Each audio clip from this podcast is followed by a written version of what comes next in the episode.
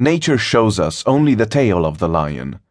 But there is no doubt in my mind that the lion belongs with it, even if he cannot reveal himself to the eye all at once because of his huge dimension. Albert Einstein. Albert Einstein, 1879 1955, needs no formal introduction. He is known around the world as one of history's most brilliant geniuses and one of its most influential scientists. Einstein is often regarded as the father of modern physics, and he received the 1921 Nobel Prize in Physics for his service to theoretical physics and especially for his discovery of the law of the photoelectric effect. And though he is best known for his contributions to science with over 300 scientific papers, the witty Einstein also wrote over 150 non scientific works, many of them infused with his humor. The entire package of his life and career has ensured that people continue to describe intelligent people as Einsteins.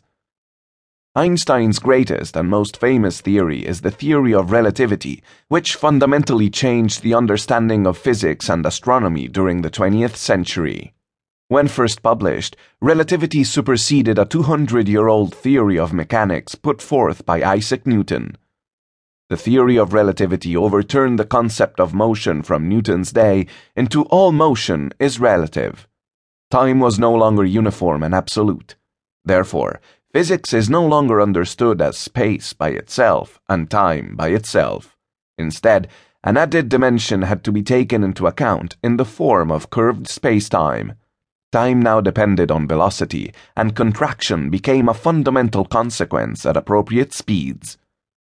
With Einstein's theory of relativity, cosmology and astrophysics have been able to understand some of the most mysterious and amazing workings of the universe, including neutron stars, black holes, and gravitational waves. More than half a century after his death, Einstein remains the foundation that today's astronomers and astrophysicists rely on in their studies.